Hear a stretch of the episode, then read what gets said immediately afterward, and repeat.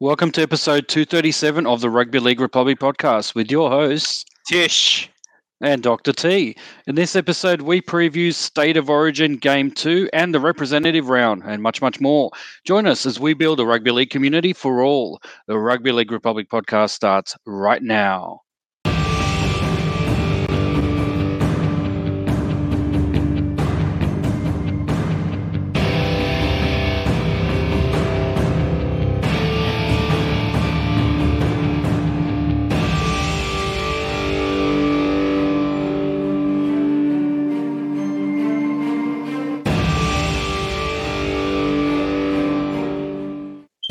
Welcome to episode 237 of the Rugby League Republic podcast. So we aim to bring you the everyday fans' perspective on the greatest game of all, rugby league.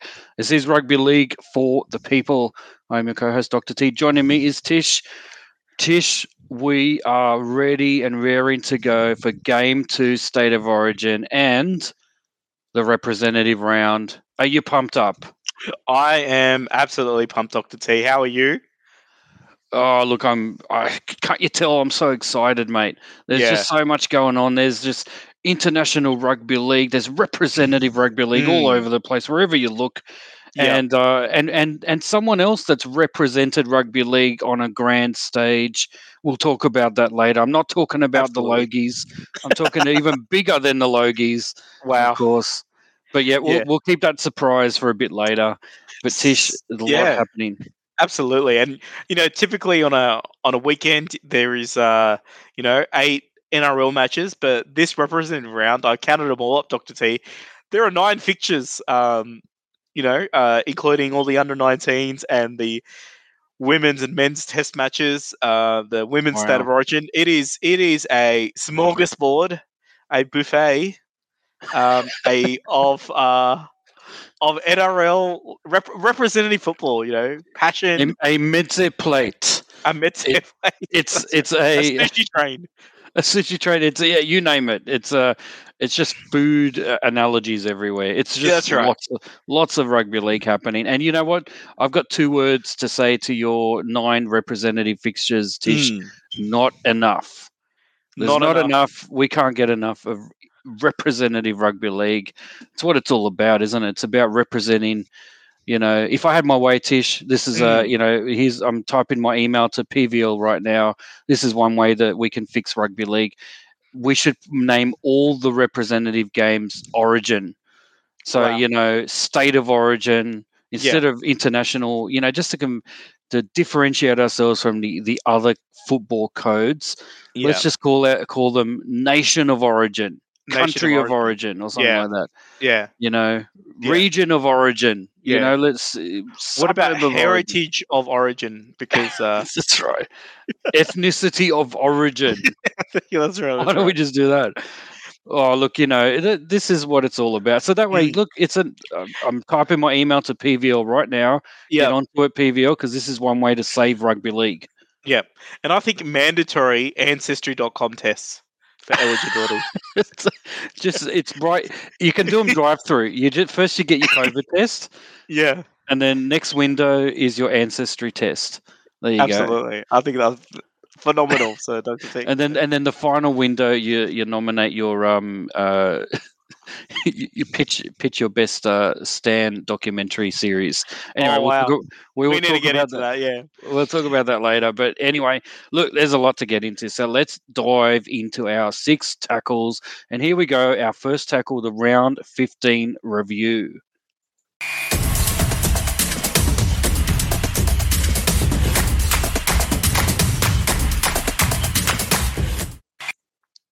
All right, round 15 has just gone by, and there were some.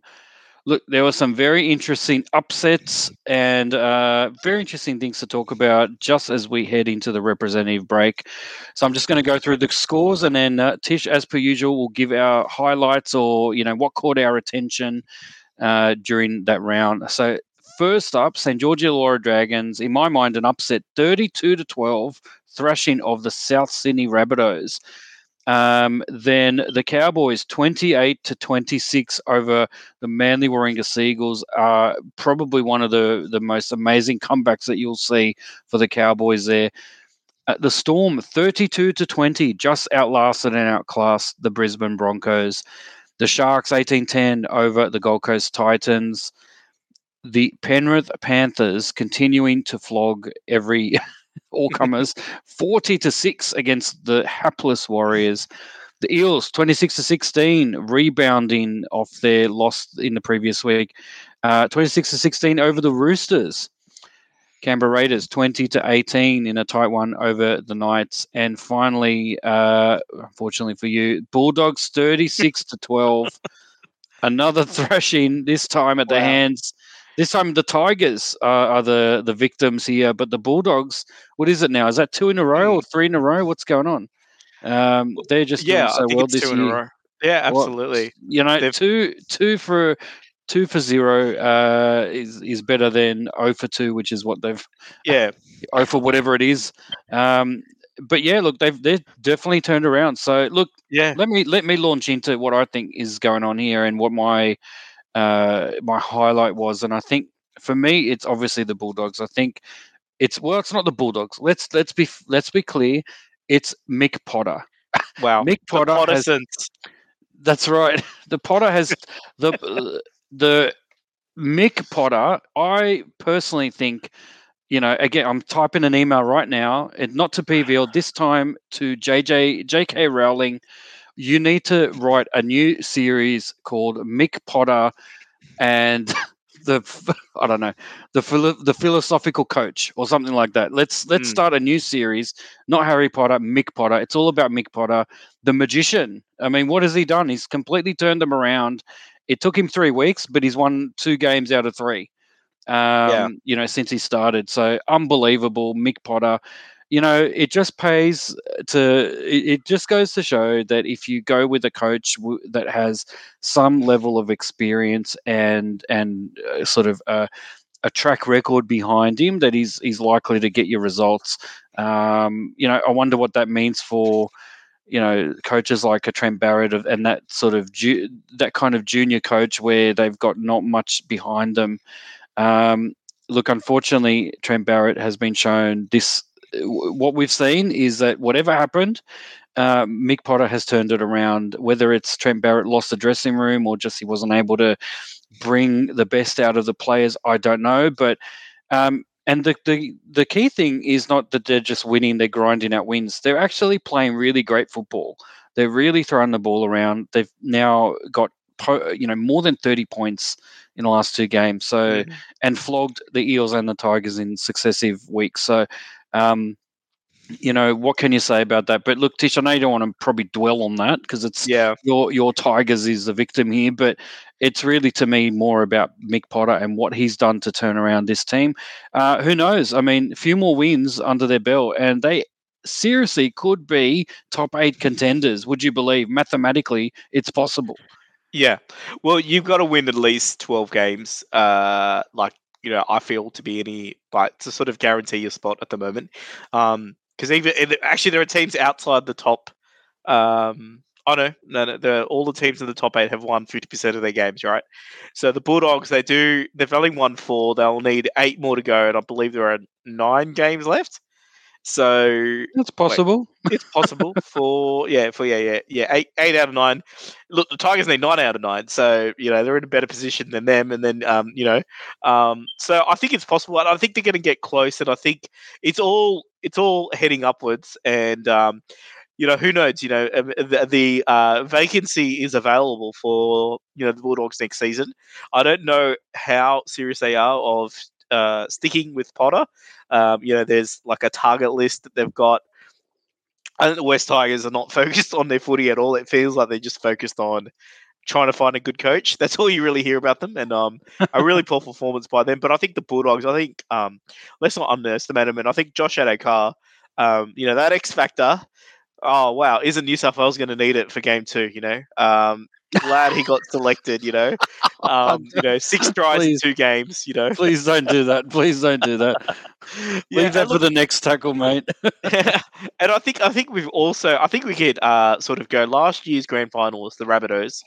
I think you could pencil them out now completely from um, the running. Um, I don't think Oh wow! Um, you reckon Latrell's not going to turn them around a little bit?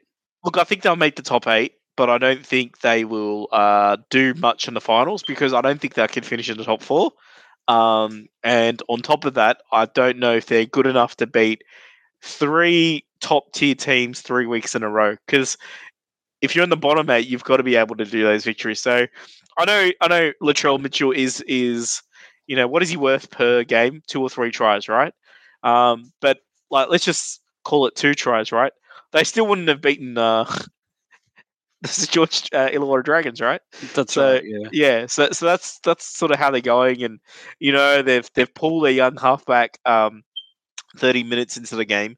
So I just uh, I just feel like a Cody Walker sort of having sort of you know um, a lot of niggle go his way, and you know he's sort of the instigator as well as being the um, on the on the end of it as well. Like I think Yep. teams are targeting him um, to to to sort of get him off his game. Um, and it's working. and it's working and it's working quite a lot so yeah so there's a lot of little things like that that just need to um, do it and you know that people talk about it the um, the wayne bennett hangover you know every time he leaves the club they sort of spiral downwards right um, Yeah. and um, yeah but but i think the rabbitohs are a strong enough organization to stop that from happening but it's just yeah i think this season is a bit of a write-off for them Yeah, and look, I just want to. Speaking of top eight, uh, you know, you will probably recall back in our um, crystal ball prediction episode uh, at the beginning of the season uh, that we we predicted our top eight, and there was one controversial omission that the in my particular top eight uh, prediction, and that was the Sydney Roosters. Now, I remember, you know, after a few games, I thought, oh, geez, they're really proving me wrong, but right now. Uh, they are sitting ninth. Yeah. so just two points out of the eight. St George, Illawarra, and South Sydney are equal uh, six on sixteen points. yeah So they're one win out of that. But look, they're still in the hunt. But I look Mm. again. Am I? I don't know. Am I a genius uh, tipster? Yeah. Probably not. But I do think there, there's something about. There's there's a same feeling with South Sydney. There's something about they're they're on the decline for some reason. Yeah. yeah, I, Um, I think so too. I think you've, I think you've, uh, you know, Nostradamus this well, uh, Doctor T. So, um, I, I don't think they can make it. I, I think I read that out of the nine games, they've got six teams above them to play, and unfortunately, they're not themselves. The Roosters this year, Mm. they're sitting ducks um, for the for, for the teams above them. So um, yeah, so I think they do need to turn it around. And yeah, it's just just not working for them. So, um, Yeah. but look, you know that's that's the NRL. Do we really uh, like? It is it is one of these. Let's things move at the moment. on. Let's move on. Like we don't just yeah. Here we go. All right, let's move on to our State of Origin Game 2 preview. Tackle number two. Here we go.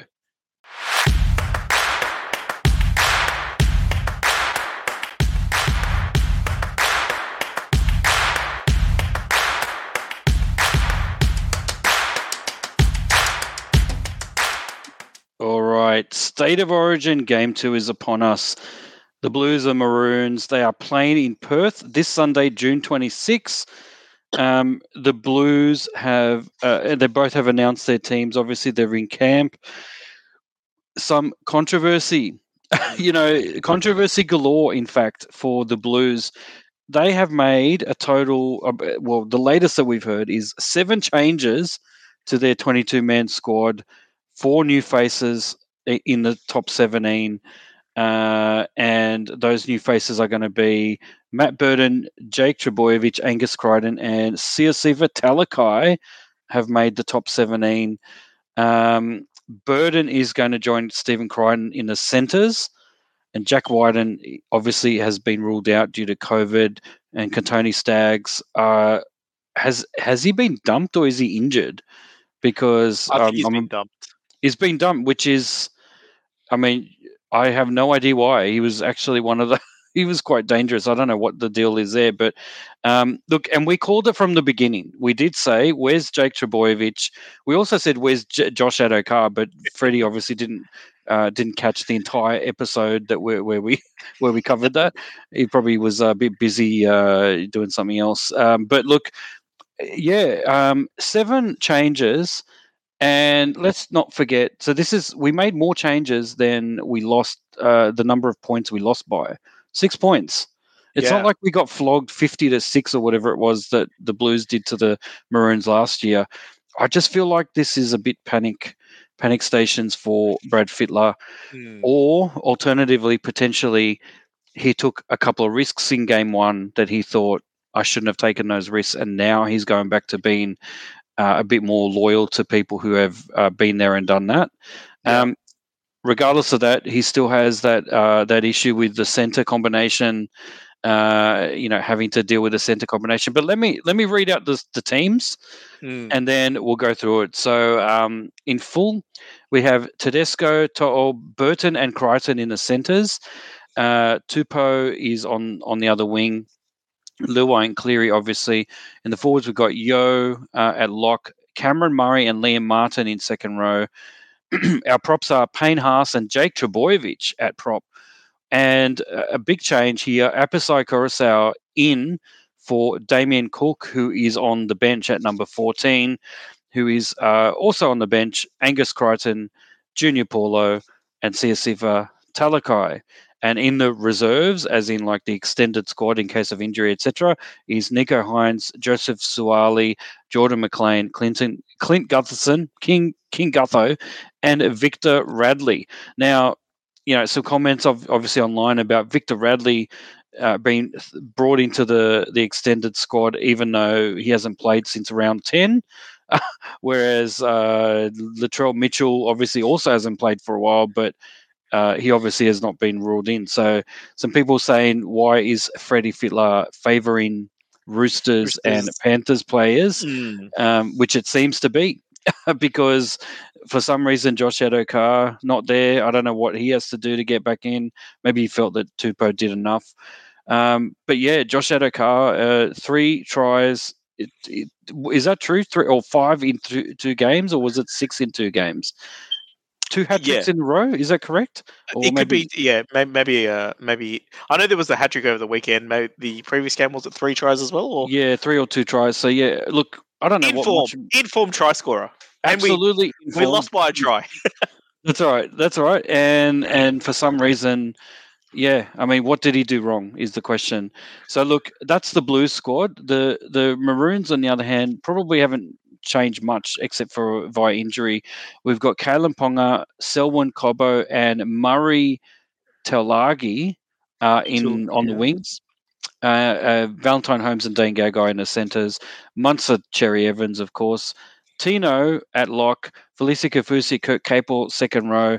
Props are Lindsay Collins, I think he's a newbie, and Josh Papalii at the prop, and Ben Hunt this time coming in at number nine. Oh, actually, I think he was anyway.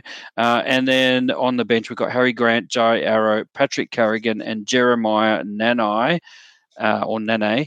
And uh, the extended squad there is Tom Dearden, Thomas Flegler, Bo Fermor, Corey Oates, and Reece Walsh. Um, look, both very strong squads, but Tish, I've just read out the number of changes that New South Wales has made. It's taken. Look, I don't know what to say about Freddie. What do you think's going on? Do you think these are risky changes? Well, look, um, Brad Fittler is tasked with picking a team and coaching a team that will win uh, State of Origin Game Two, and um, you know he has, you know, he's got a pretty good record as uh, as New South Wales coach, um, and he's not afraid to make changes. I don't think he, um, I think he's kind of his own man a little bit in terms of how he selects his team.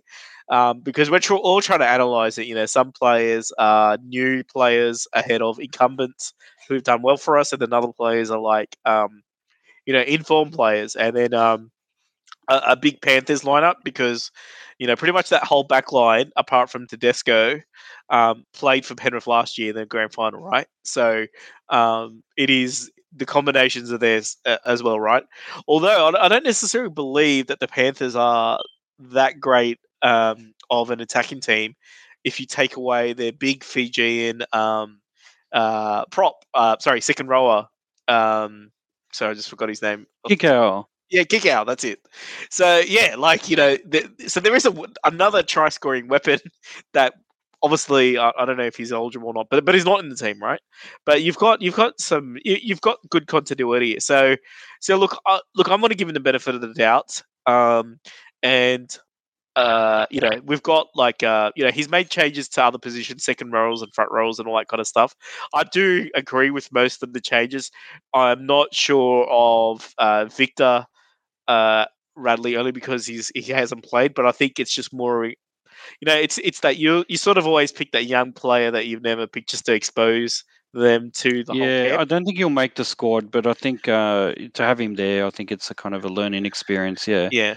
Not too sure about Jordan McLean either. If if I'm being fair, I don't know how his form is going. Um, you know, um, I, I'm more of a Colgate fan, Doctor T. So, um, so, so, that's that's a, that's, that's a joke from the nineties. Yeah, it's going way so, back. In so, fact, that's the last time I've seen Jordan McLean play a good game. Anyway, no, that's not good. yeah, um, that's right. That's right. So, so a couple of what I fear about, right, is is the number nine position. Okay, so in in the first game, you know, Queensland, one of their tactics was to bring Harry Grant as a like, you know, an interchange sensation, right?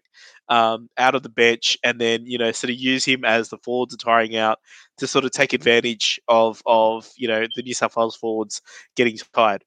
So and then New South and, and, and then I think all the bench players from Queensland had a great game in game one.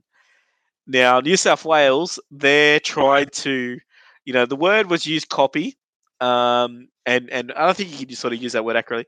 I think they're trying to do the same formula with um, with Api Koroisau and Damien Cook. So Damien Cook is going to be the impact off the bench, and I think Talakai as well is. I think that's why they're sort of being picked. Junior Paulo as well. I think you know is going to add that with the obviously his hard running and his like passing and so forth. Um, but the the I suppose what I question about all of this is that if you think about game one, the Josh Addo-Carr controversy was that the fact that he suspected um, Queensland to pick Xavier Coates, who's not in this game. And as a result, um, you know, Brad Fittler decided to react and go with another player in Tupou. Now, game two, same sort of thing. Uh, Queensland won, um, and I think a big part of their one was just the energy that came out of their bench. So, what does New South Wales do? They sort of react and copy. And I don't know if playing catch up is the right mindset when picking these teams, right? I think we've got to look at what of our what are our strengths, what does New South Wales have over Queensland, and we've got to I think pick the team based on that. The fact is we've been a winning team over the last four or five years now. It's not like the eight more. So I think I think the whole even if players are not in form, if you could if you could stick as much as you can to previous teams, I think that's a winner. And I think you also got to for all those changes, you've got to pick the best player in that position for that, right? And that's where, look, although I think Matt Burton has been playing great over the last few weeks, although he was the Dally M Centre of the Year, he hasn't played centre all all all um all season for the Bulldogs.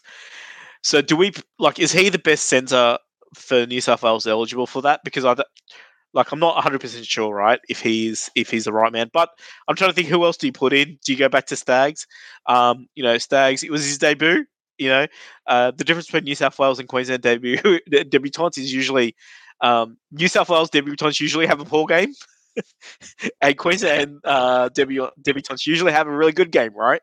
Um, and you sort of saw that like in in game two. So I kind of felt that you should have just for continuity probably st- stuck with Staggs um, for that. And I think, yeah, I, I, don't know if chasing the Queensland game plan is what is the best game plan for us. Like, I'd rather us come up with our own game plan, our own way of winning, and and we do that. From what I see from this team, uh, I think New South Wales lacks X factor, um, lacks finishing, um, and I think. Uh, we're going to win if we grind to a victory. I don't think we're going to win if we. So that means like set for set, really tough, you know, win the rock type sort of uh, game. I don't think we're going to win by being flamboyant and like you know very creative because I don't think we've picked the personnel for that. But that's my thoughts. What about yourself, Doctor T? Yeah, look, um, no surprise. I'm going to focus my attention on the Blues because I think, in, in my mind, yeah, uh, it was really the Blues that lost game one uh, with their negative kind of play uh, more than anything, uh, and and so I think, look, Queensland, as I said before, Queensland I don't think can play much better than they played in game one, and uh, certainly you know that's not to say that they're a poor team. I think they're a very good team, but I think you're not going to see much improvement from them. I think Munster had an absolute amazing game. I think we need to learn from that and work out how do we contain Munster. Every time we've contained him, we've flogged them. So really, it's a case of, you know, he is their X factor. If you shut him down, you shut down all their options. I think um, it's. It, I, I'm looking at the squad. I know we're talking about Ponga and his amazing forward cutout passes, um, but you know it's he's not going to play like that forever, and he has been very inconsistent at origin level. Uh, and so I think, you know, what you where it's going to be won and lost really is how can we contain their most uh, you know creative player cut shut down their creativity and we have a chance now if you look at the blues uh, you know the the the other sort of omissions that we failed to mention but they're they're affecting my eels team is uh, reagan campbell gillard dropped and Ryan Matterson dropped completely. Um, if you ask me, the Reagan Campbell Gillard was probably one of our best forwards. So I don't know why he's dropped him. Ryan Matterson, I did say after the review of that game one that he seemed a, a touch slow um, and you know eh, for for that pace. And I think he probably just needs to improve that a little bit. You know, improve the play the ball. I mean, not just speed. I'm talking just the urgency. I think that that's what was missing there. Um, now, in saying that, I also thought the same thing of Cameron Murray. Now, no, I don't know. I still think. I don't know if Cameron Murray is the best idea to have him at second row or if he's better as an impact player off the bench when mm-hmm when the forwards are tiring and you need a speedy little player. Now, I think that's where Damien Cook comes in. So the Cook and Koroisau thing, there's two reasons why I think this may work. And one is that Damien Cook, for all, you know, his his strength has always been his ability to create that momentum and, you know, speed off the ruck one out sort of running. He he's still very very fast for his age, but he's getting on a bit. So I think he's and he also gets i think a lot of his energy gets taken with the 50 tackles a game that he, he tends to be involved in which i don't think is a very smart self-preserving way to play the game at this level so i think freddie probably thought well rather than have him out there making the 50 tackles i need him to play to his strengths which is get me momentum when I need it. And you saw towards the end of the game when we started to make our comeback and we looked like we were in, in a chance of coming back, it was because we were able to cut them up through the middle. So the way I see it, Koroisau is there partially because he is that he has that combination with Luai, Cleary, and also Isaah Yeo. I mean, we talk about the spine. Also, we need to include the lock as part of that discussion. Isaah Yeo had a, a an amazing uh, kind of uh, performance from what I saw on the weekend, and and really, uh, there's a, a, couple of highlights I saw where he just cut them up through the middle with some very great individual brilliance. Um, so he's and he remember he was about half a meter away from scoring the try under the post that could have uh, with a few seconds to go. So we're, we're not talk we're talking about someone who's got that X factor potentially, but he's also a hard worker. So he's a creative lock, and I think we need that there. So that means Koroisau is there to be a bit of a link man between the the other Panthers players that know each other's game back to front, and then that means Cook can come in with fresh legs to do what he does best, which is rip them apart with 20 minutes to go when the Queensland forwards are tiring. And they will tire because that's what they did in game one. So, look, I actually think this is a good move. Um, you know, I was surprised that F- Freddie Fittler did it, but I thought it was a good move. I think it's also a sign that, you know, Damien Cook is on his way out a little bit at this level, but he's still got some value, and I think that's why he did that. Um, you look at the rest of the bench: Crichton, Paulo, Talakai. I think that's a pretty strong bench. Um, again, Crichton usually Angus Crichton I'm talking about comes in, um, you know, as that kind of forward uh, with a bit of creativity. Paulo Junior Paulo is there. I think with Junior Paulo, he's got to be told, you know. Um, like like w- when Hulk get, gets into the Avengers fights, you know, do a bit of Hulk smash, just get in there and do be the battering ram. I think needs to be the instruction to him, but also he needs to pull his head in a little bit and not do stupid plays, uh, pushing passes, etc. If he if he controls himself, restrains himself, I think he will be a very, very effective bench player. I think when they announced the team for game one, I did say, I wonder why they they uh, why would you why would you select him on the field? I think he's better as an impact player at this level, and I think Freddie has gone towards that. And the only other thing to mention before I shut up is Jake Trbojevic, Gerbo as they call him, not Gerbo. not Turbo, Gerbo. Um, now a bit of a surprise because we thought, oh well, the fact that he didn't get picked for game one means that Freddie's thinking again, it's a succession planning thing. Maybe Jake Turbo is on the way out, and some of the younger blokes are on the way in. But I think he realised he needed a a leader in the forwards, and there was none there. I mean, we've got we we had Haas, we had uh, Junior Paulo, Cam Murray, you know, Isaah Yeo is a bit of a leader, but you really need one from the front. And we didn't really have that in game one. We had a bunch of players that are followers waiting for the leader to step up. And I think Jake Turbo is the man to do it. He's talkative, he's captaincy material. He will be the one that uh, gets them uh, fired up, I think, and and leads by example. And I think so. I think that you know, again, this is a much better balanced side, I think, than in game one. So I think mm. we're going to improve a lot. I, I genuinely think the Blues will win this game. Probably will win it quite well. I don't want to put the, you know, the the jinx on them, but um, I'm seeing the very good signs that this is a much better balanced side. I think they'll go in there. They've got the cob dusted the cobwebs off from game one and will rip in. Uh, that's my prediction. What about you, Tish? I'll let you have the last word.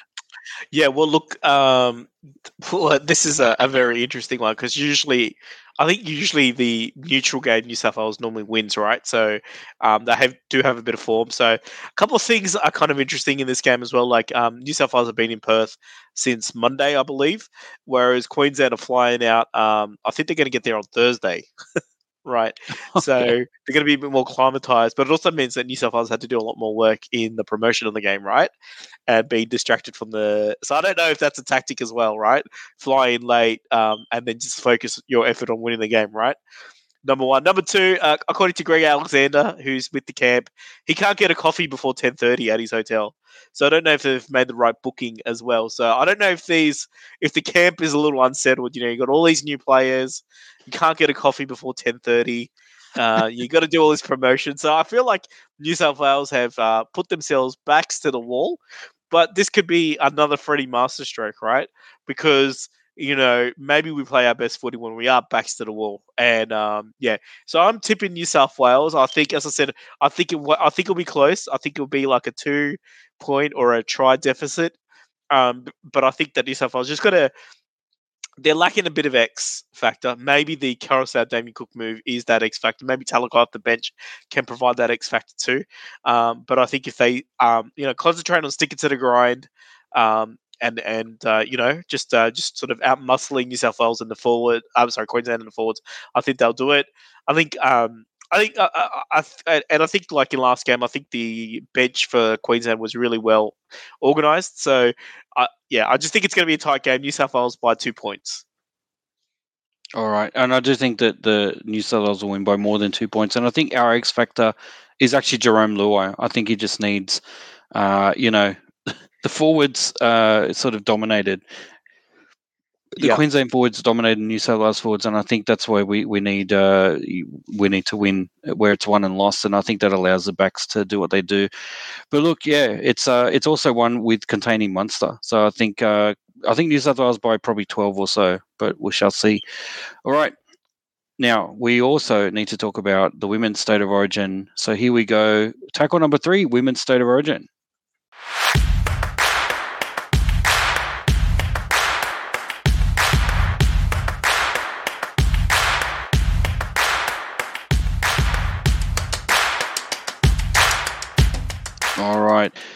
We have a big women's state of origin game happening this Friday, June 24th at GIO Stadium in Canberra. Uh, it will be live uh, on Channel 9 free to air, as well as on Kayo Sports, Fox Sports, and uh, obviously streaming on Channel 9 or 9 Now in Australia. So, look, um, let me just go through the squads and then we'll talk about who we think is going to win. Now, obviously, we, we tend to watch more of the the male version of the game. So um, bear with us as we try to um, we we uh, we review or preview uh, where where we think this game's going to go. So for New South Wales, we've got. Um, uh, Emma Tonegato from the Dragons at fullback, Yasmin Clydesdale and Tiana Penitani from uh, on the wings, Jess Sergis and uh, Isabelle Kelly in the centres. Kirra Dibb at 5'8, Rachel Pearson, halfback. And the forwards, we've got from the lock going forward, Hannah Southwell, Shaylee Bent, and Kezie Apps is the captain. Uh, Kezie Apps from uh, St. George Illawarra Dragons at second row. And in the front, we've got Simaima Taufa and Millie Boyle. Uh, on the in the front row, and Keely Davis at hooker. Interchange: Quincy Dodd, Sarah Togatuki, Caitlan Johnston, and Olivia Koenig. And for Queensland, we've got at fullback, Tamika Upton, wings, Emily Bass, Emily Bass and Julia Robinson, centers, Evania Pelite and Shen, Sheni, Shanae. Oh, I don't know how to say that. C Sioka. Um, apologies. We do you know what do you know how to spell uh, pronounce that name, Tish? No. That would be a no, Doctor T. That will be a no. Oh, well done. Yeah. I will get it right next time, I promise. Uh, Taryn Aiken at um, 5'8, and of course, Ali Brigginshaw at uh, halfback. So some of these names we do, uh, people will recognize their household names now. Mm-hmm. Uh, the forwards, Destiny Brill at lock, Tazmin Gray, Tallisha Harden in the uh, second row, Chelsea Lenarduzzi and Shannon Mato at mm. props and Brittany Breayley-Nati from uh, Gold Coast Titans in hooker. And on the interchange bench, Lauren Brown, Jessika Elliston, Steph Hancock, and Tiana Raftstrand-Smith. Now, Tish, I think, look, the key thing I want to say is as I'm going through the squad is that even though I wouldn't never profess myself to be an expert on uh, women's rugby league, uh, there are so many names that we have spoken about before. Mm. We know some of these players; they're becoming household names. I think it's it's you know you cannot deny that the women's game has just exploded in popularity in the last few years. We spoke about last week the expansion of the NRL, and there is an expansion of state of origin as well afoot. Mm. Um, now, I believe this is not going to be the only state of origin game. Is there going to be another one as well? As I believe maybe I'll, we'll look into that. But yeah, the, definitely is there are plans to expand the state of origin concept in the women's uh, game as well. So there's always positive things happening. Look, in my mind, we've got on the New South Wales side, Millie Boyle, Kezie Apps, and Jess Sergis are probably going to be the star players. Um, and Millie Boyle, I think, is going to be a quiet achiever in this game. Again, state of origin is usually one in the forwards, and I think, you know, being the co, um, uh, you know, w- winner of the Dally M medal uh, recently, um, you know, Millie Boyle, I think, yeah, definitely will be uh, a, a, player to look out for. On the Queensland side, Lena Lenarduzzi at prop uh, again, and Ali Brigginshaw at halfback. These are the you know these are the players that we know have always lifted on these occasions. But um, in my mind, I think the the Blues are going to win this one. I think there are, uh, you know, backed by the great Sydney Roosters players and St George Illawarra Dragons players. Um, you've got some winners there uh, who've experienced uh, the the winning mentality in the recent season that just closed. Tish, what are your thoughts on the New South Wales women's versus the Queensland women's team? I'm tipping the Blues victory, but I think it'll be tight. In fact, I'm thinking this one is going to be a two pointer. Yeah, look, I think it's going to be a very close game. Um, and uh, like last year, I remember it came down to why. I think it came down to a penalty kick, right? Uh, and New South Wales unfortunately did not win that game for us New South Wales fans. Obviously, congratulations to Queensland women and Queensland supporters for, for winning that game. But it was a great night, great game. There was lots of tackles, there was lots of passion, and there was a, a lot of uh, you know sort of uh, know there, there was there, there was definitely um, you know a rivalry sort of taking shape.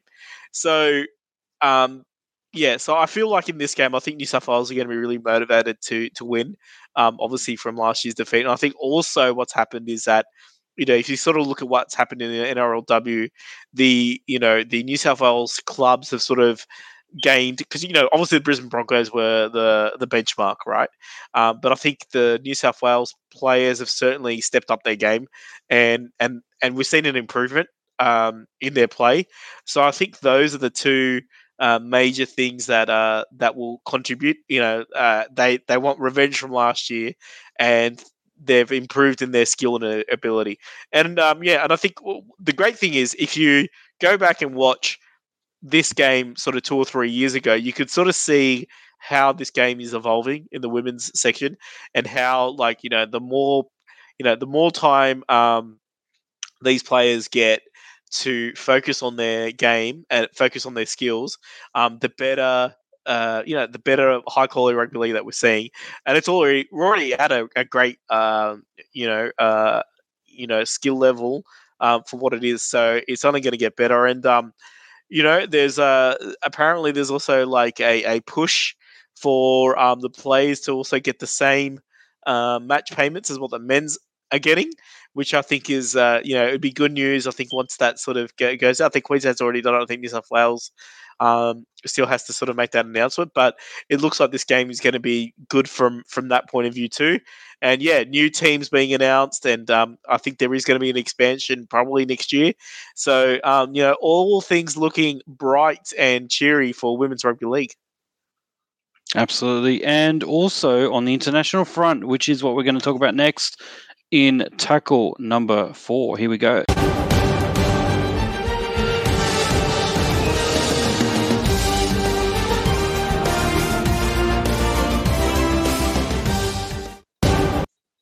All right. Test matches galore, international round. You know, the representative break is really being taken advantage of. We've got a lot of good matchups happening. Um, we have one one that's been played uh, just now as we go to air. Lebanon versus Malta. Um, there's, I think it's unfair to, to do a tip when we know what the score is. I think Lebanon. Well, we know the win. that the Lebanon team won against Malta. Um, do we have a score? No. What's the latest? I think it was thirty points to sixteen. Well done, uh, Lebanon. Uh, the Cedars beating the Knights, thirty to sixteen. You heard it here first. We have three other big games uh, that are, you know, really, really consequential. I think you know, usually when we talk about representative round, often these are kind of, or, or, you know, the international games uh, usually precursors to nothing. Um, but we have a World Cup this year, and these games are actually going to really give us a bit of a form guide as to what's going to happen in the World Cup, I believe. And the first one um, is the big one. It's New Zealand versus Tonga.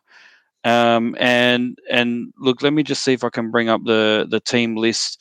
But look, we've Tonga, of course, on the off the back of a um, you know a, a massive last last game victory uh, where they played in was it 2019? I think it, it feels like forever.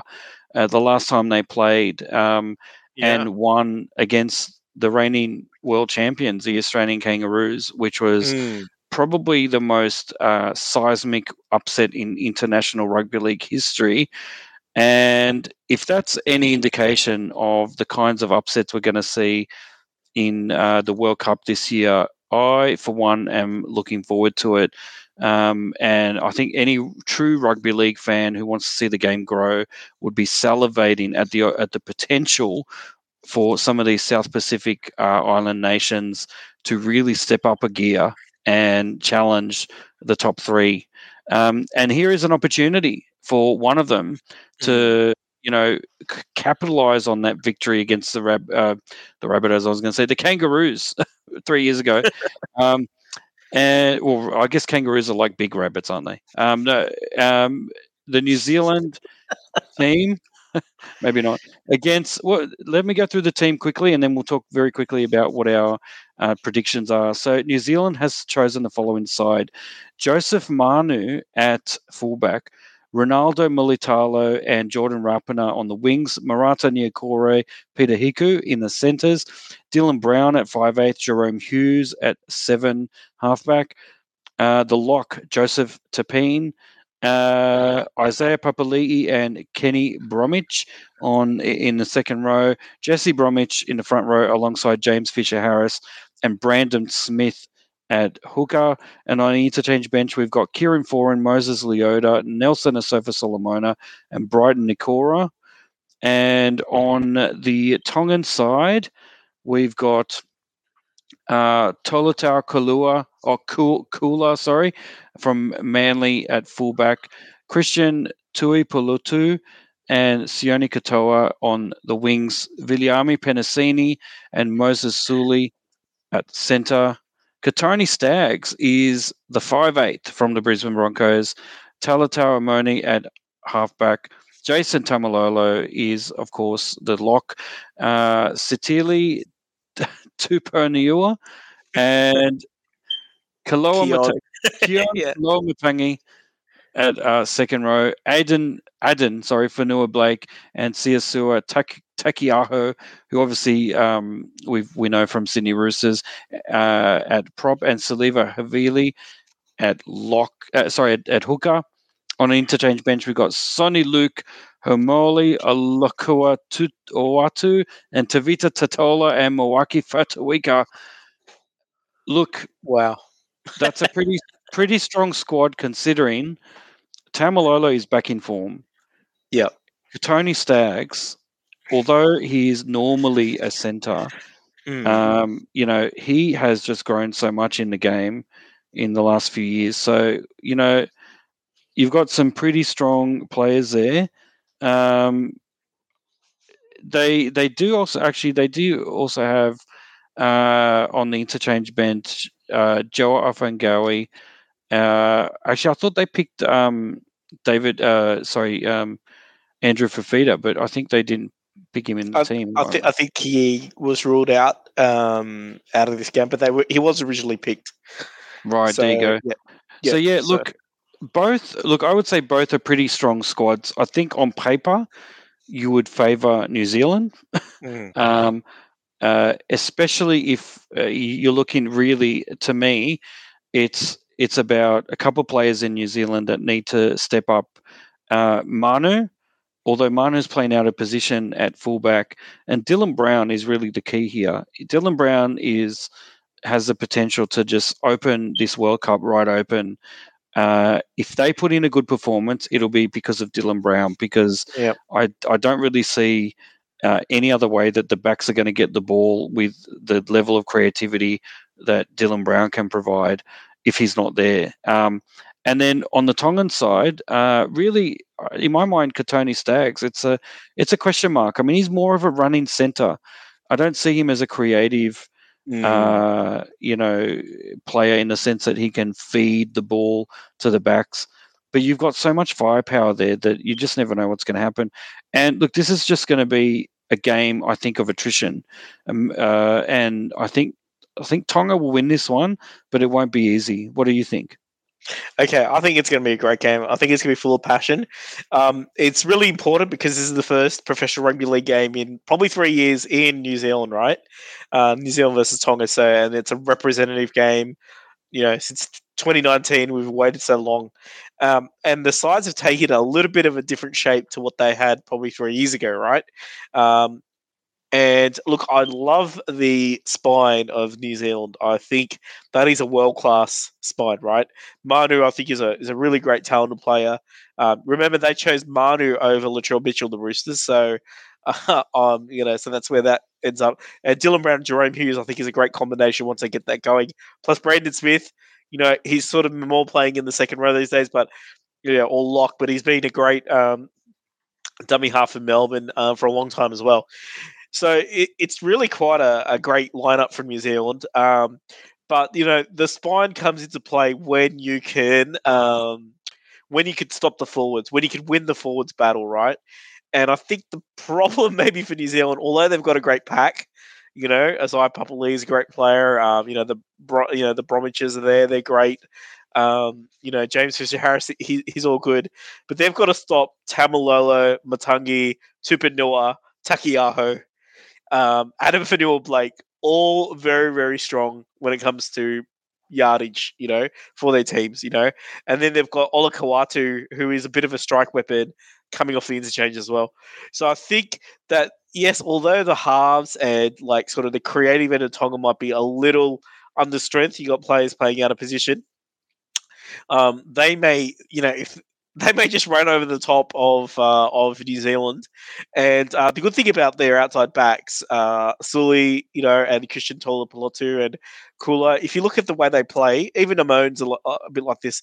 They don't necessarily need to have a uh, you know a backline set move to score tries, right? They they score a lot of their tries through individual efforts that they can do on their own. So they've got enough, uh, you know, running ability to score.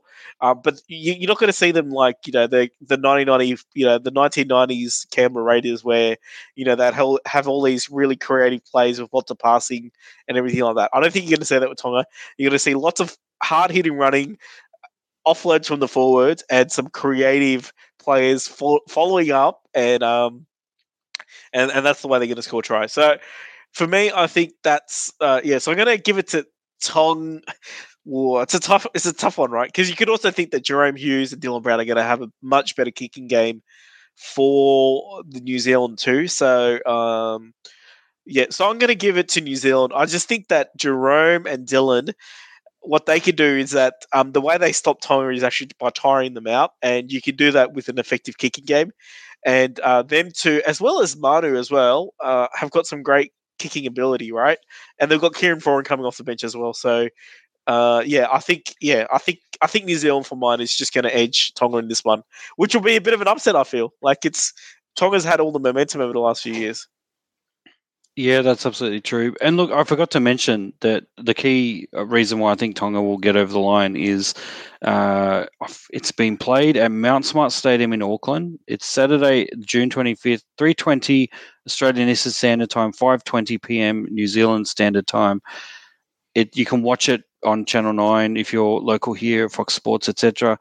And let's not forget, what put got the Tongans over the line, you know, recently in their recent uh, great performances is really the crowd. Um, and I foresee that there's going to be a sea of red in Mount Smart Stadium, probably outnumbering the sea of black uh, in terms of the Kiwis fans. So I think that adds like an element of uh, you know intimidation to the Tongan team, and I think that that means that you know New Zealand will feel like they are playing an away game. so I think uh, I think that's the key thing there. Uh, the other game, another game that we're going to talk about very quickly is Samoa versus Cook Islands. That that's being played uh, at uh, in Australia in Campbelltown Sports Stadium on Saturday, June 25th at 5:40 p.m. Australian Eastern Standard Time. So it'll follow directly after um, the uh, the New Zealand Tonga game. Um, and Samoa has picked a pretty good squad. Uh, Charlie Staines, Taylor May, David Nofoaluma on the wings, uh, Izack Tago and Jackson Paulo in the centers. Uh, is it Chanel Chanel Harris Tavita at six, Anthony Milford at seven, and the forwards you've got Josh Aloiai, Josh Schuster, Jaydn Su'A, Martin Taupau, and Francis Molo on the front row, and Jazz Tevaga at the uh, in the hooker position and Fa'amanu Brown, Keenan Palasia, Spencer Leniu, and Bunty Afoa on the interchange bench.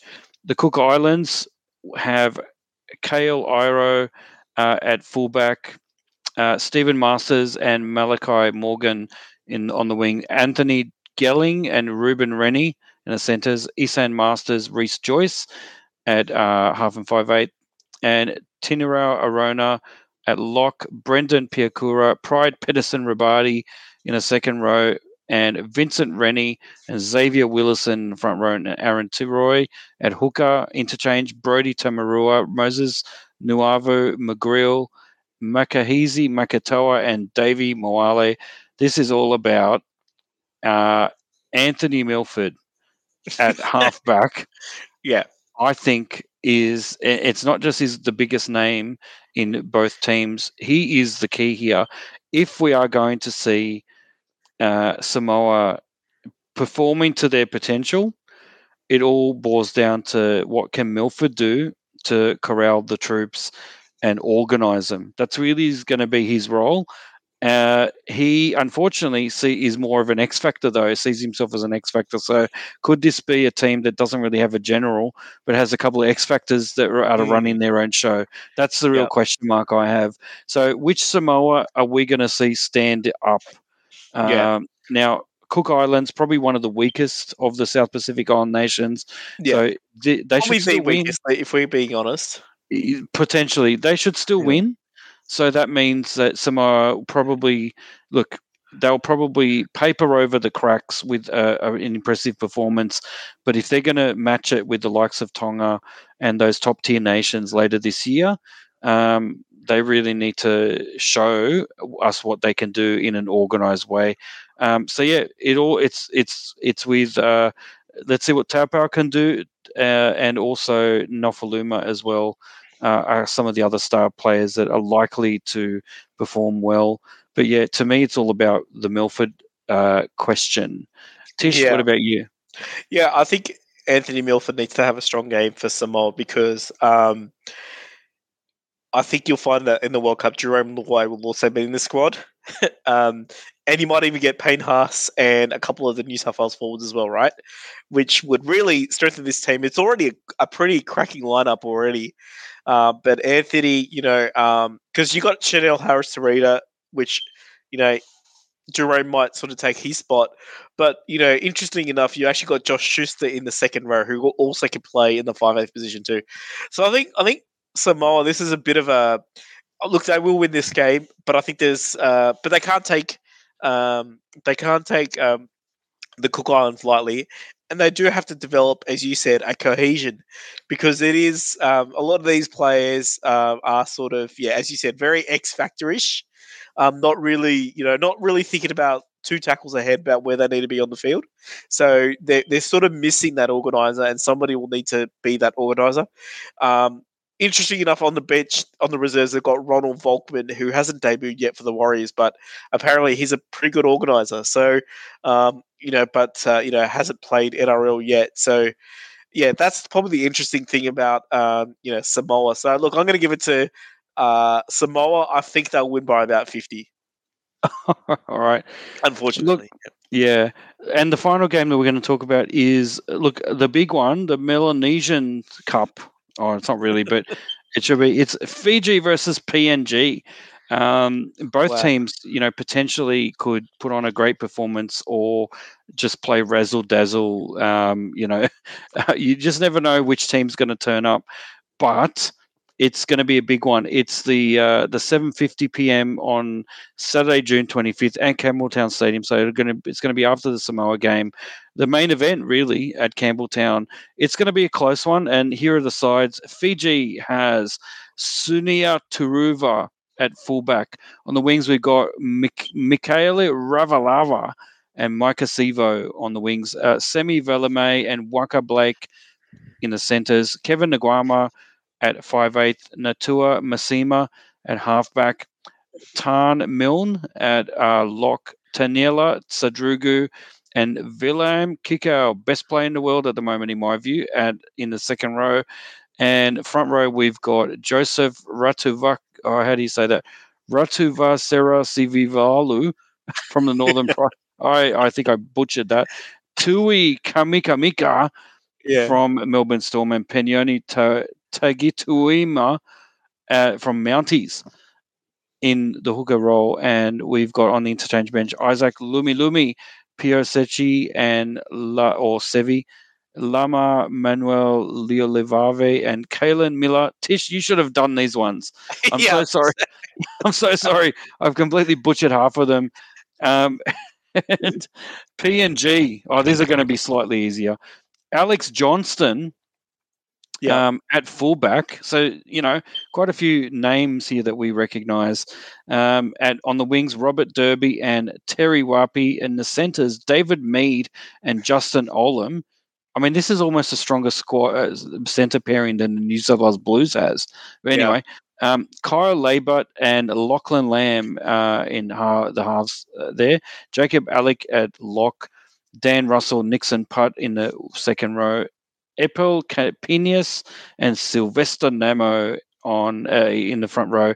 Wartovo Puara at hooker. And the interchange, we've got Liam Horn, Emmanuel Waine, McKenzie Yei, and Dilbert Isaac. Tish, um, that's not such a bad squad uh, with Mm. Johnston, Mead, Olam. That's actually a pretty good uh, backline they've got there. Not so much the forwards, but you know you've got quite a bit of um, NRL experience in the backline for PNG, but against a Fiji team that has the likes of Kikau, Sivo, Naiqama, Ravalawa. In my mind, I think the Fijians are going to edge out this game. It's going to be a good one. Yeah. And I think this is really Kikau's opportunity to stamp himself uh, on on the international stage. We've seen what he can do at Penrith. Um, in my mind, I genuinely think he's probably the best player in the world at the moment. He is the most dangerous uh, when. Uh, you know, he's the reason I think the Penrith Panthers have got the momentum they've got now in the Premiership, um, and was probably a big, big reason why they won the Premiership last year uh, and dominated. So, Kikau. I think this is his game to stamp his authority, show us what he can do. What about you, Tish? What are your? Uh, and by the way, Fiji for mine, I think we'll win by about twelve points. What about you, Tish? Okay, well, look, I think it's going to be a cracker of a game. I think it's going to be really close. It's going to be like this. uh, Well, probably not in terms of the quality as sort of Tonga and um, and New Zealand or uh, New South Wales and Queensland, but I think these two teams are quite evenly matched. Although when you sort of look at, um, you know, if you go by, you know, NRL like association, Fiji's got ten players that are playing for NRL clubs versus only five from PNG. However, um, yeah, there's quite a number of PNG Hunters te- uh, squad members. Lachlan Lam has played halfback for the Roosters, and you know, sort of, you know, is sort of a good player. So they do have a bit more organisational ability, as as far as we know, um, because you know, um, Natua uh, Massima, uh, you know, sort of plays for the Western Suburbs Magpies, who are running, I think, second last in the New South Wales Cup, and Kevin Naiqama is um, not really known as a five eighth, you know, so.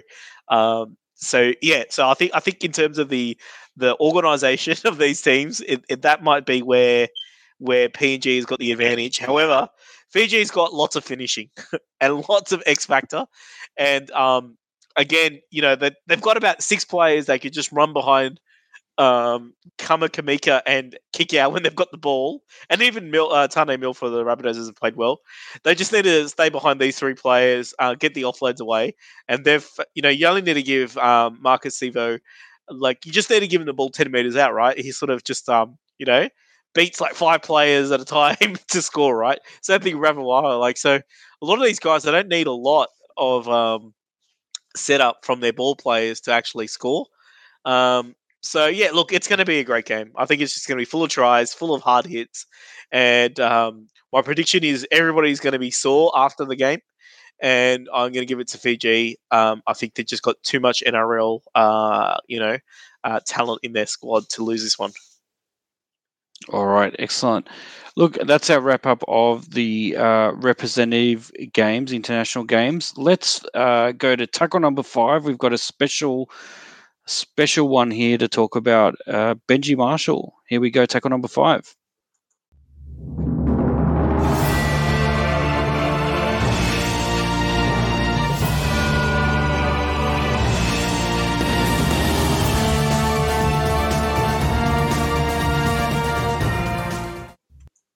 All right. So the big news is Benji Marshall has won Celebrity Apprentice Australia 2022. Um, Tish, you were following this very closely. Um, I only caught the tail end of it, and I saw a pretty powerful final pitch that we're going to talk about that Benji put forward. That was, I think that was part of the the main sort of uh, selection part of the selection process for the winner. Um, and Batish, what can you tell me about Benji Marshall? Was he a deserved winner? Was he a ruthless Trump esque? kind of uh, you know hard businessman throughout the series. What was he like? Okay. Well, look, I'll be honest. Um, I was watching this because of Benji Marshall. Um, so I wasn't too familiar with the latest or, you know, who won last year or everything for Celebrity Apprentice. So I think for the NRL fan, um, I think Benji was a good crossover because really, you know, some people. Uh, I don't know if there's too many out there that sort of hate Benji, but um, you know, he's he's very well liked, right? And then um, he sort of he gave a lot of himself throughout all the challenges. Um, you know, he only went to one one or two boardrooms at the end when the numbers were going a bit down. Um, he always won as a project manager, and he raised like you know in the first round he wasn't the project manager, but he raised the most money. Um, you know, like that was ever in the history of Celebrity Apprentice Australia, right? So that's kind of showing where he is. Now, the interesting thing is, you asked me, is he like the Donald Trump? Is he the ruthless businessman? Well, um, the answer is no, right? That, that's not surprised. that's not actually not how we want it. So, um, yeah, as you said, so the uh, the semi final, I think you'd call it, where it's down to four and only two will go through. Um, you know, he did have to pitch to Stan on a on a docu series, and um, I, I think this is what you're talking about, where yeah, yeah, where he pitched, um, you know, a six part documentary series where he goes and tries to find the other half of him because he's never met his father in real life. His mum had him as a child when he was when she was only 15 years old, and you know just the way he presented it and pitched it, and he talked about when to launch it, which is, um, you know, he wants the ads playing during like the NRL Grand Final because you're going to get a million views following it, right? So it just shows that acumen, um, and then so hands down, I mean, like the Stan executives were in tears watching the story, right? So he he nailed it, and then um the final was also very interesting too because in the final, um, I thought his strategy was going to make him lose. Basically, um, you know, they had to write. They had 24 hours to put on a uh, you know a charity event, and then so the other guy, Darren McMullen, who's an actor, he uh, he did a high high class charity event on an island um, where he I think it was like ten thousand dollars per table of ten that people paid to be there, and then he was auctioning off memorabilia um, to raise money for his charity. Plus, he also had a website where people could sort of donate online, and uh, you know, and then part of that he had magicians, he had uh, you know music bands and all that kind of stuff, and it was really more tailored towards sort of you know um, ph- uh, philanthrop- philanthropist type efforts, right? The high, Whereas, the high end of town. High end of town. Whereas Benji did something incredible, which is he did a family friendly event at Leichhardt Oval for South Cares, which I thought was quite bold as well. But he actually made it free. So he made it free uh, so that any anybody can go. Um, he organised a free bus for some of the some of the kids that are actually uh, being helped by South Cares to come along. Um, he organised, you know, they used all of his contacts. Um, you know, uh, I know that some of the other celebrities, like Vince Colosimo, was part of his team, um, helping him out, and um, you know, a few others. You know, they organised like different, you know, musical items to go and you know, sort of support Benji in this.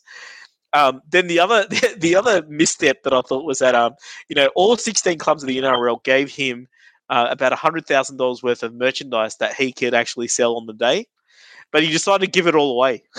right? So we're talking about signed grand final jerseys and signed boots and everything like that. And where he raised all of his money was just through sponsorships. So, um, you know, Harvey Norman uh, pitched in. They, you know, they asked him if you know one of the celebrities could wear their shirts. Or you know, there was a few other, you know, uh, you know, sort of. So he, yeah. So in the end, he raised three uh, three hundred eighty seven thousand dollars just within twenty four hours. Wow. right? So yeah. He, he and and how much did Darren raise? Did you say? One hundred and seventy-two thousand. So he pretty much more than doubled exactly, uh, exactly. his opponent. So well done. Yeah, absolutely. And then um the you know uh the prize for winning um you know, celebrity apprentices that you get hundred thousand dollars for your charity.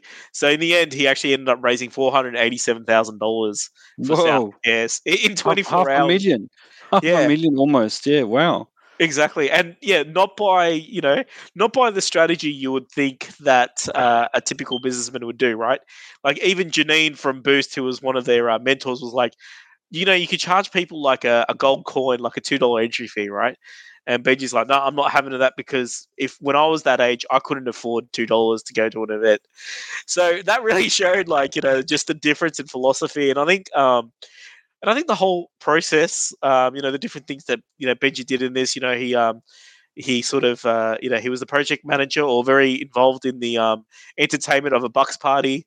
Um, and he had all these uh, dad jokes, which is fantastic. You know, he uh, he did he did quite a lot of interesting stuff you wouldn't think Benji would do, and he sort of excelled at everything. So I think that um, wow, he definitely has a good acumen, and um, I think he's I think he's one guy where he can have a very successful post in our uh, NRL career, and I think he loves rugby league so much that it will actually bring the profile of rugby league up. The more I get into it, so Doctor T, your thoughts on Benji Celebrity Apprentice? Well, not having seen uh, even a minute of it, uh, except for except for some highlights that I saw recently.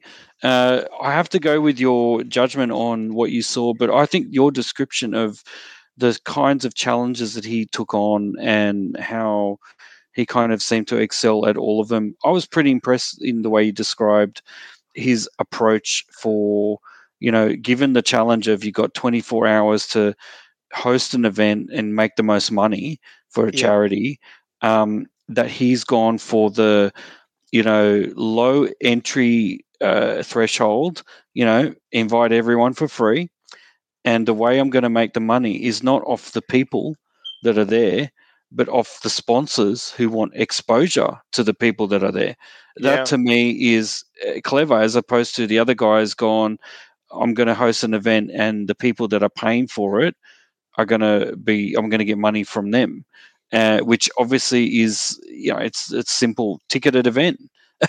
really, you know, it's nothing really complicated about it, but also just goes to show I think the way Benji Marshall has been seen to be. I mean, this is why he's so likable. I think he's all about yeah. the the the everyman you know the regular kid uh the as you said the the fact he's gone with a low entry uh, threshold, meaning I want it for free and I want any kid to come to this event. I'm now now thinking was at Leichhardt Oval. When when did this actually occur? How did I, I not know about this? yeah, I'm not I'm not 100 percent sure um, when it was aired, but again, uh, South Cares is a charity associated with South Sydney, and he's running it at Leichhardt, which is incredible on its own, right? This is only Benji Marshall can do this. He's calling on all favors. Yeah, absolutely, absolutely, and and yeah, and I think that's look. I think I think the thing with Benji is that people know his heart, right? The people know that you know he's sort of charity first, and he even said it like, "I've never revealed publicly the fact that I don't know my father," like you know in that Stan challenge, but for charity. I will do whatever it takes, and I think he's got this uh, philosophy where it says that, um, you know, there was a time where he realized how incredibly lucky he is. And because he is lucky, he needs to go out and help those that are very unlucky. So that's where he's sort of coming from. So when you've got those sort of philosophies as the core of what you're doing, then people, you know, when you're talking to people on the phone and telling them what you're doing, right, and how you want to do it, and then I think people just want to be a part of it, right? Um, and and look, to be honest, PVL also has to make a mention. You know, uh, Peter V'landys because you know Benji did call PVL, and he's the one that hooked up Harvey Norman. So well done uh, to PVL. A couple of cameos that sort of helped, but you know, uh, yeah. Look, he's I think he's well liked amongst his NRL peers. He's well liked like yeah, again, I, I, can't think of too many people that sort of hate Benji, right? You know, he chose to play for New Zealand uh, rather than playing Origin because he loves New Zealand, right? So there's there's just um, I think I think when people uh, the genuine when he comes across as very genuine, and I think that's what really drove him. Um, some people will call like some of the other contend- contestants. I know Ronnie from the block you know, he, he kind of had a, a, few spats, not with Benji, just with other people, but he, he was definitely jealous of Benji. He called him the king of Sydney because everywhere, every challenge where you know Benji is out in the streets, there are people that know him, right? And um, so, so and he, he is a bit like that, right? So so which is which is great. So look, I think again, I mean, would I watch Celebrity Apprentice next season? Probably not, unless there's another NRL play. To be fair, um, but it was great to watch. Uh, you know uh, how well Benji was doing in this. Um, you know, uh, the others, yeah, Vince Colosimo was great as well. By the way, like you know, he sort of uh, he he went, um, you know, he let the being a director in one of the challenges go to his head. Uh, just basically, you know, was like bossing all the other celebrities around on, what, on how to act, which is like hilarious, right? And um, even Amy Shark, very, uh, you know, very devious, you know, like she's got the shark by name, shark by nature. So there was the reality there was the reality uh, tropes, you know, that you normally get, right? But then, um, yeah, Benji just came across as completely genuine. So well done to Benji Marshall. And look, let's hope, um, you know, let's hope a this Stan documentary series go, comes out because I'm really looking forward to watching it. And the second part about it is uh, let's let's hope that Benji can get more involved with raising money for charity and even um, even sort of working with the NRL because I think his uh, I think his abilities, um, yeah, it, yeah, again, half a million dollars, almost half a million dollars within 24 hours of you know from from just being told to run an event. That's pretty incredible. Uh, you know, uh, you know, not just the um, you know, not just the sort of uh, raising the money, but also doing all the logistics, right? Getting all the mm-hmm. permissions in place, and you know, he had fireworks going off. Um, you know, he had he organized the Wiggles as well. So, oh my god! Wow, amazing. yeah, yeah. The event looked fantastic, by the way. Not to say so. So yeah, but there you go. So, um, well done, Benji. Well done. Yeah, congratulations. And look, it is a big deal because even though it's a reality show, um, to have our players win, you know, rugby league players, rugby league royalty, like Benji Marshall is, to excel in a different sort of sphere, different field, um, and just goes to show that look, you know, that there's there's something about some of these players that they can. It's not just a popularity contest. It's not just a you know connections thing. You know, he actually, as you said, part of the thing is he's got to be a project manager and and run things and and organize things. So for someone to be able to do that, I think I think you're right. I think if the NRL ever looks at you know utilizing him as a an ambassador in some way or uh, you know a doer, I think he's proven that he can do it. Um, mm. so why not find out where he's best suited and what message you want to send as a as a as a code as a game, um, and get someone like Benji Marshall there to do it because he can prove he proves he's not you know if you're going to put him as an ambassador for whatever um, and, and, have him play that kind of a role in in the game. He's not going to be the type of player that just sort of rocks up at a at a school uh, school event and says hi, bye, does some signatures and goes away. Looks like he's got the potential to kind of actually make a good go out of you know you can give him a task and say we need to do this get it done as opposed to just we've got our people doing it you go and just shake hands with people. Like he looks like he's got that kind of skill set and i think that's great. So well done benji. Uh, representing rugby league representing yourself. Um, someone cynically i saw online say said that his pitch to the Stan directors uh, or the Stan, whoever they were people judges uh, executives was basically uh, the the SBS show who who am I or what is it? Who do you think you are? Whatever it is. Um, which I mean, that's cynically uh, yes, it's very similar, but I think the difference is here. It's also about his active pursuit of uh, trying to find out where his father came from and all that yeah. kind of stuff. And it's a personal thing. It's not just a one person looks at some genealogy, you know, documents yeah. from 200 years ago. This is actually trying to find someone in the here and now. So it's yeah, um, one person. You're only trying to find the one person. Yeah, yeah, but uh, yeah. So that that to me is slightly different. So look, yeah, yeah. Well done. I'll I'll leave you with the final word. Yeah, look, look. I think anybody who sort of makes that comment probably didn't see the pitch because the, you know, in the pitch he sort of emphasised that there's the two sides of Benji Marshall, the one side that he knows about and the one side he doesn't know about. So he kind of um, sort of talked about how the sh- show is going to be, you know, a lot on him and how he grew up and his life experiences, but then also it's also going to be about this other journey. So it's kind of and then putting those two, uh, you know, the known and the unknown, as um, you know, sort of as as opposites Um, so yeah, so like yeah, it was it was actually really really smart. Like he he figured out how like and then uh, six six shows as well. So he actually knew how long this would go for. This is not a twelve week series, you know. Versus you know again Ronnie from the block, who had a show about you know coming of age when he uh when his uh, girlfriend cheated on him and then he moved to Sydney, um and you know how he got over hating women, right? And did he call it chip chip off the old block? I can't remember. I don't think he even had a name for it as well, right? And then um, no. it was like very serious topics, and then he said it's going to be a comedy, and then like the the executives are like, "How's this going to be a comedy?" And then and one of the judges was Matt O'Cron. He's got his own show, and he goes, Yeah. "This is my show." Right, this is like it's exactly the same scenario, bro. We He's just- copying him. Something. All right. Like, yeah, All right. Anyway, cool. Well, moving well on, done, Benji, and thanks Tish for uh, re- reliving celebrity. being the reporter, Apprentice. the the apprentice the of reporter. Yeah. All right. All right. Final tackle is our tips for the rep round. Here we go.